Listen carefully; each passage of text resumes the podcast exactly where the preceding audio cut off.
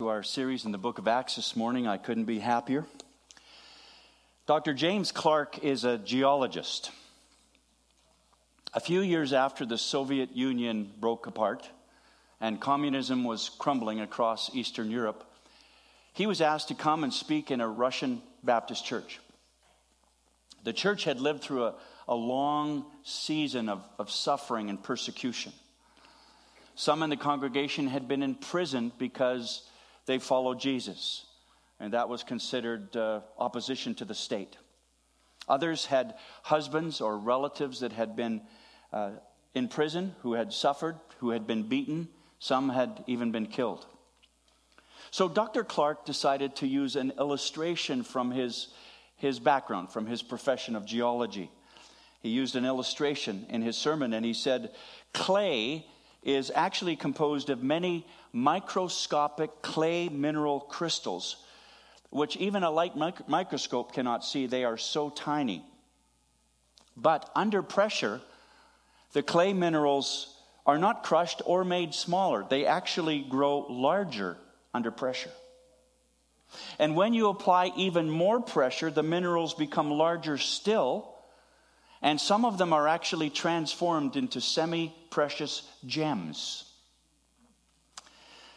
So Doctor Clark said in his article, I explained to the congregation that this geological process illustrates how pressure and suffering can be used by God to refine and, and purify and mold a person into a, a more beautiful soul.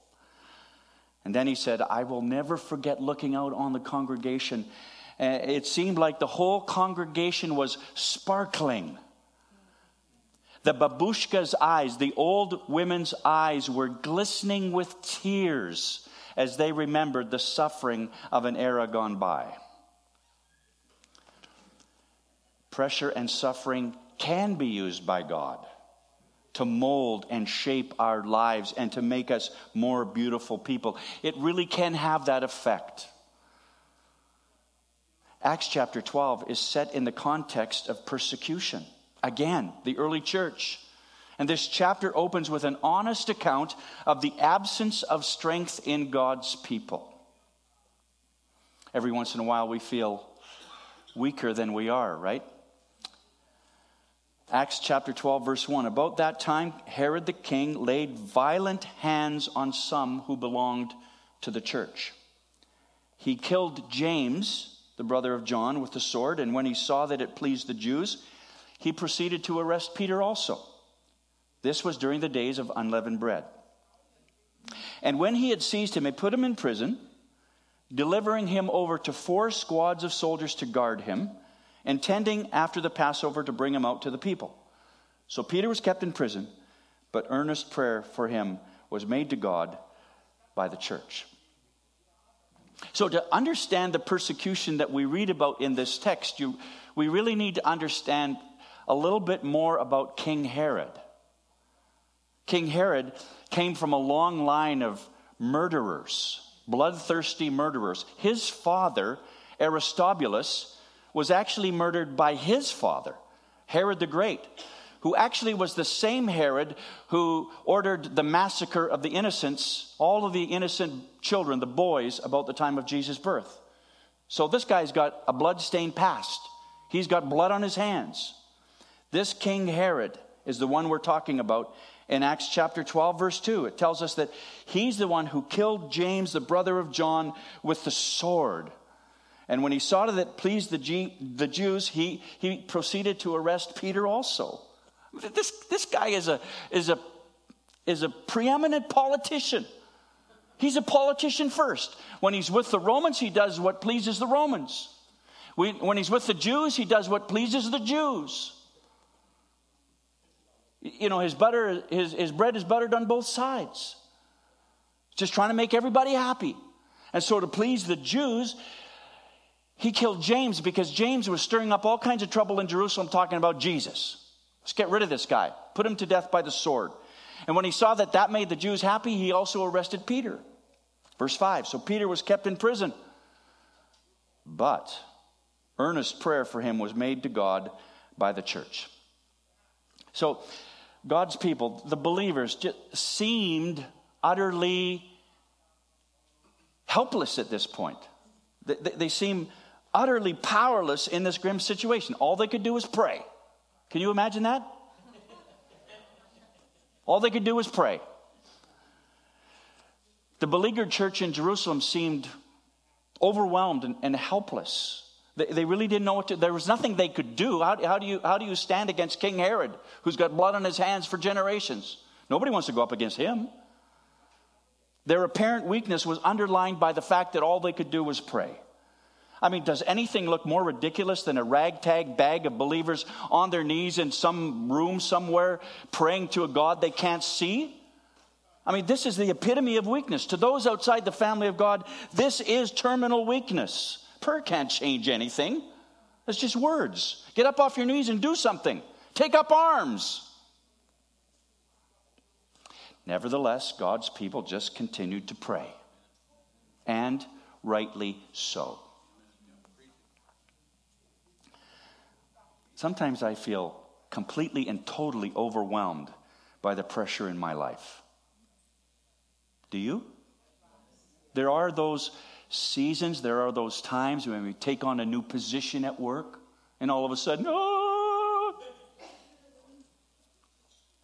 I mean, and then we hear about cancer, unemployment, you know, sexual abuse, rejection by a spouse, A, a, a rebellious teenager who at fifteen gets pregnant, uh, drug addiction, drug overdose. I mean, the pressure, the pressure that some of our people live under is overwhelming. And all we can do is pray. Verse five says the church was praying earnestly. Okay? If you, if you are an underliner or a highlighter, mark that word. Earnestly. The word translated earnest means to, to stretch or to strain. So they, you got, you got this picture of these people praying. They're, they're straining, they're stretching, they're agonizing in prayer. Peter's in prison, they're praying for him. Are you praying earnestly about anything? What are you praying about? Are you praying? Are you stretching in prayer? Are you praying for the salvation of your, your family members who don't know Jesus yet, your neighbors, your colleagues, your, your, your workmates? Are you praying for anything fervently, earnestly, without ceasing? There's nothing you can do about this situation or, or that situation. All you can do is, is pray. You feel completely overwhelmed and weak. But maybe God is calling you to pray. There's nothing you can do about something. You nothing you can do. You can't maneuver, manipulate, or manage, but you can pray. And maybe God is calling you to pray about whatever it is you're facing. Pray earnestly. Stretch. Strain. Agonize in prayer. Maybe that's what God is calling you to do.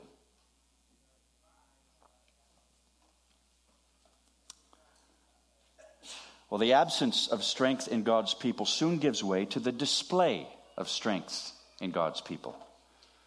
This Jewish feast called Passover was complete, and uh, Herod wasn't stupid enough to try and do something to Peter during Passover, during this high feast of Passover. So he waits until after Passover and says, "Okay, now's our let's let's do it, boys." He gets his staff together, and and and goes after Peter, the victim of their kangaroo court. And verse six begins the description of that final night. Acts twelve six. Now when Herod was about to bring him out on that very night, Peter was sleeping between two soldiers, bound with two chains. Get the picture? And sentries before the door were guarding the prison. So he's probably got a, a you know a guard on either side, and in addition to that, there's sentries at the door guarding the prison. Peter's sleeping so soundly, in fact, the, the scripture says that the The uh, the angel had to strike him on the side. We'll see that in a minute. His his restlessness, I mean restfulness, his restfulness is an indicator that he's completely at peace with God. And he's completely at peace with the situation and with himself. He's not sleepless. He's full asleep. I mean, guy's sleeping. He probably snoring, sawing the logs between these uh, Roman guards. Because for him, whatever happens, happens. You know? Peter and the Apostle Paul were, were of similar mind. To, to, to live is, is Christ, to die is gain. You know, whatever happens, happens. I'm good with that. He doesn't seem to be worried at all. Then verse seven, behold, an angel of the Lord stood next to him, and a light shone in the cell. He struck Peter on the side. That's how soundly he was sleeping, and woke him, saying, get up quickly. And the chains fell off his hands. Verse eight, the angel said to him, dress yourself and put on your sandals. And he did so. And he said to him, wrap your cloak around you and follow me. I mean, I can only imagine what this scene actually looked like. You know, Peter's sound asleep. I mean, sound asleep. Uh, we're not real sound sleepers at, at, at our house, but every once in a while, you know, Patty needs to shake me awake. You know, it's not very often that it happens. It's like, and you know how that is. It's like, what? What's going on? What? I remember when Nathan was just a little baby, I, I was so determined. I'm, I'm going to get up. I'm going to be the best husband that ever lived on the planet, and I'm going to get up with I'm going to get up with my baby boy when he cries. We just got home from the hospital. Patty's mom was there. You know, it was a great big sub. I'm going to get up. I'm going to show these girls that I can do this. I'm I'm the best dad that God ever put on the planet. And so the next morning, you know, sometime in the middle of the night, it's like, I can hear him crying. I, I'm, I get up. Okay, okay, what do I do? Where's the where's the diaper? They said, go back to bed. We're already finished. But I, I can only imagine what this looked like, you know. Peter gets up. He's got sandals on the wrong feet. His tunic is hanging loosely. His hair's uncombed. He needed his morning coffee, but there was no time for that.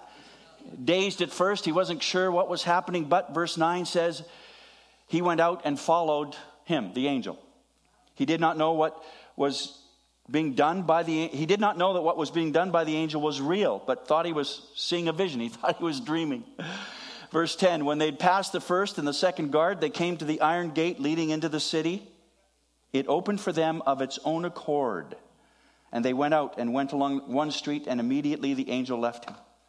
When Peter came to himself, when he when he finally realized it wasn't a dream, wasn't a vision, this was real, he said to himself, now I'm sure that the Lord has sent his angel and rescued me from the hand of Herod and from all that the Jewish people were expecting.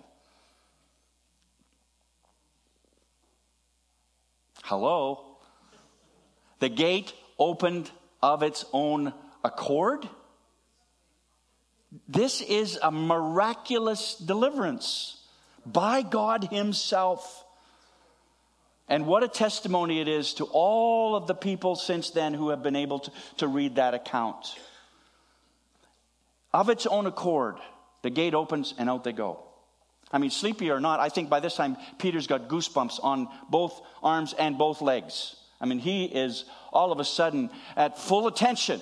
God is up to something. God is at work here. And, and then, poof, the angel's gone. There stood Peter in the streets of, of Jerusalem, you know, rubbing both eyes, trying to, you know, get fully awake. My friends, this beleaguered group of Christians in Jerusalem had more power at their disposal than all the armies of Herod and Rome put together. Amen. And it was through this tool, this simple tool called prayer. The legions of Rome barred the door, but it took only one of God's secret agents to liberate the captive. Peter was reminded in that very moment of the power of God. He was convinced the Lord had rescued him. And he gives credit to the Lord, not to the angel.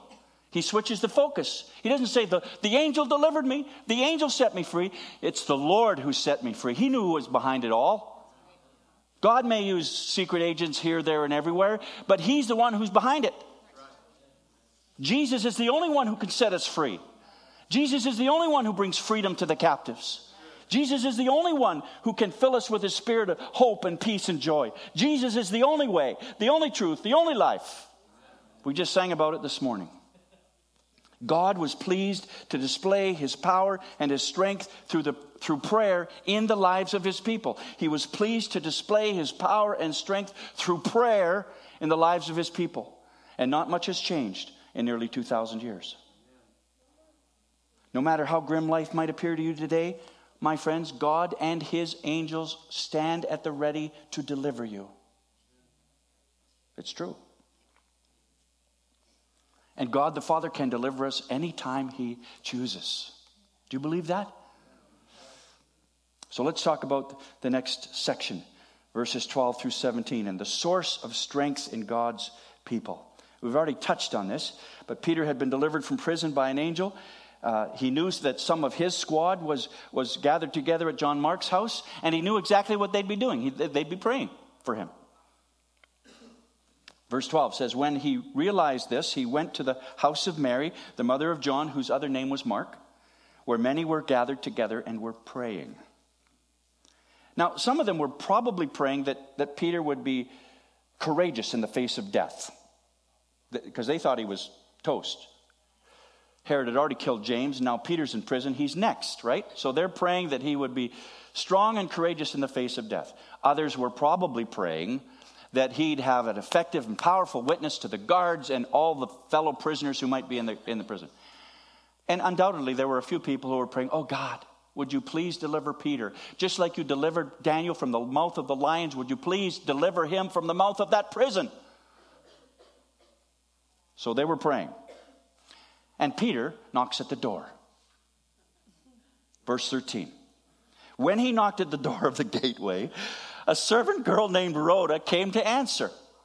Got the picture? Verse fourteen. Recognizing Peter's voice, in her joy, she did not open the gate, but ran in and reported that Peter's standing at the gate. We don't know what time of night it was, or what, what you know, but here they are praying, praying, praying, praying for Peter's release. He's standing at the door. She goes, oh, it's Peter. And she runs back in, leaves him standing there. Verse fifteen, they said to her, you're out of your mind. Get back in here and pray. We got to pray for Peter's release. Come on, join the prayer circle again. But she kept insisting that it was so, and they kept saying, oh, it's, you know, it's probably his angel. It's his angel. Get in here. You have a responsibility to pray. It's your turn. Verse sixteen, but Peter continued knocking. And when they opened, they saw him and were amazed. I guess so. You know, it doesn't say this, but I, I, I could well imagine they were feeling a little, a little guilty, a little chagrin at the fact that they've been praying for his release, and all of a sudden there he is, and like, whoa! They're totally surprised. Rhoda is not easily intimidated. Are you? She knew that what she was saying was the truth. Nobody's going to intimidate her. Even when they say, you're out of your mind. No, I'm not. It's Peter. So when your colleagues at work say, you're out of your mind. Say, no, I know Jesus is true. He's the way, the truth, and the life. No one comes to the Father except through him. Don't be intimidated. The others thought she was crazy, but she insisted Peter was at the door. We're a lot like those people, aren't we? Aren't we? I mean, we fervently pray for the conversion of a family member or a neighbor or someone who's recently coming to our church. And when they get saved, we go, oh, can you believe it? They trusted Jesus. That's a miracle. No, it isn't. It's just the way God works. That's what God wants. That's his perfect will. We pray fervently for people to come to our church and get involved and start serving and, and start giving and start growing in their faith. And when they do, we go, wow, isn't God amazing? I mean, this is crazy. God is really working. Well, what did you expect? That's what we were praying for. So we're we're really just like that circle in the, you know, who go, oh, you're out of your mind. Get back in here. We're praying. Peter reminds the gathering of people that Jesus is enough. Jesus is completely sufficient and totally adequate to meet every need of our lives. Verse seventeen, motioning to them with his hand to be silent. I'm probably, they're all going, can you believe it? Peter's out of prison. There he is. Like, is that really him? Yeah. He describes to them how the Lord had brought him out of the prison, how the Lord had brought him out of the prison. Not the angel, but the Lord. And he said, tell these things to James and to the brothers. Then he departed, went to another place. I got more work to do, boys. See you later. And off he goes. Some lives were changed that night in, in, in the church in Jerusalem because they were reacquainted with the power and majesty and glory of God himself. And brothers and sisters, That's what this city needs. We don't need more church. We need more Jesus. We need to understand that he is all-powerful, he is sufficient, that he is the way, the truth, and the life. We don't need gimmicks, and we don't need uh, more programs. We need Jesus. He's enough. He's adequate. Peter reminded them that the source of their power was and is the Lord Jesus. The Lord had brought him out of prison.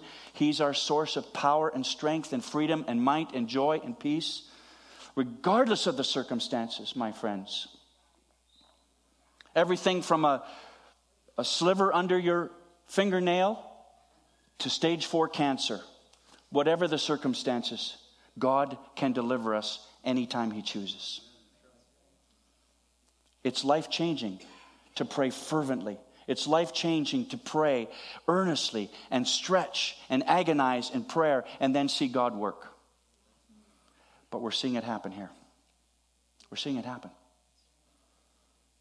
Elizabeth Elliott once wrote, "God will not protect you from anything that will make you more like Jesus."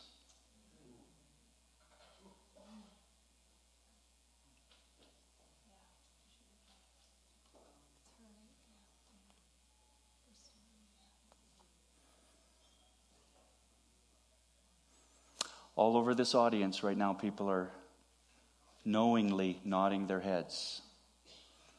God will not protect you from anything that will make you more like Jesus. He's more interested in us conforming to the image of his Son than he is having us comfortable or even happy, if I dare say it that way. God often chooses difficult circumstances to shape and mold us, doesn't he? Often he does. So pray fervently. Trust God. Ask him to deliver you. And do not quit. Pray earnestly. That means you don't quit. Don't give up. It's always too soon to quit.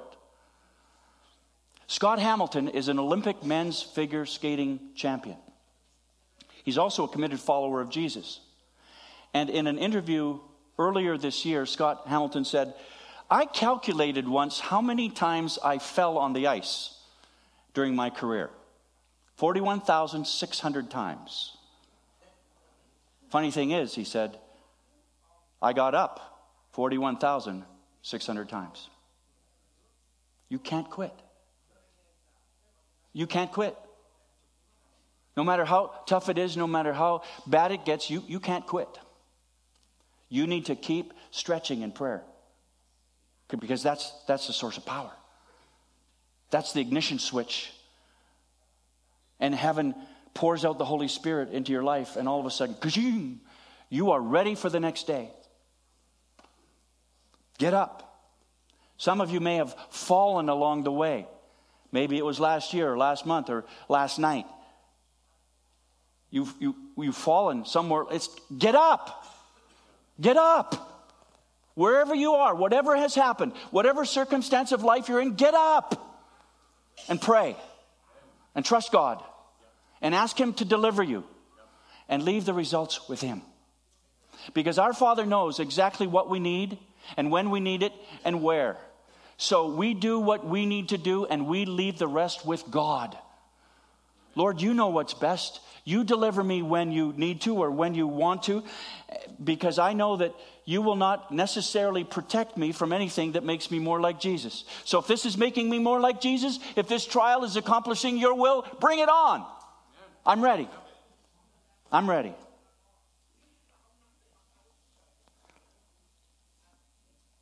Romans eight thirty-one. Say it with me. If God is for us, who can be against us? Ain't that the truth? I mean, if God is for us, it doesn't matter what happens. Bring it on. I'm ready. God is for me. God is with me. I'm ready to stand against anything. Right? God's grace is sufficient for you, for God's power is made perfect in your weakness and my weakness. I don't know why our Father has chosen to do that, but he has. He uses weak people like us to display his strength and his glory. Hallelujah. Thank you. And I know that he's got an awful lot of raw material to work with in me. Lord, I got all the weakness you need to make your strength and your glory awesome in the sight of men and women. Let's pray together. Gracious Heavenly Father, today we're holding on to your promises. If God is for us, who can be against us? Lord, you're faithful and your grace is sufficient. You are faithful, Lord, and your, your, your power is made perfect in our weakness. And Father, today we come to you on bended knee, asking you to deliver us, deliver our brothers and sisters from the prisons. Physical, financial, emotional, financial. Deliver us from the prisons that still hold us back. We want to be set free. We need to be set free, and you're the only one that can do it, Lord. Reveal your power and your glory from heaven, we pray in Jesus' name. Amen.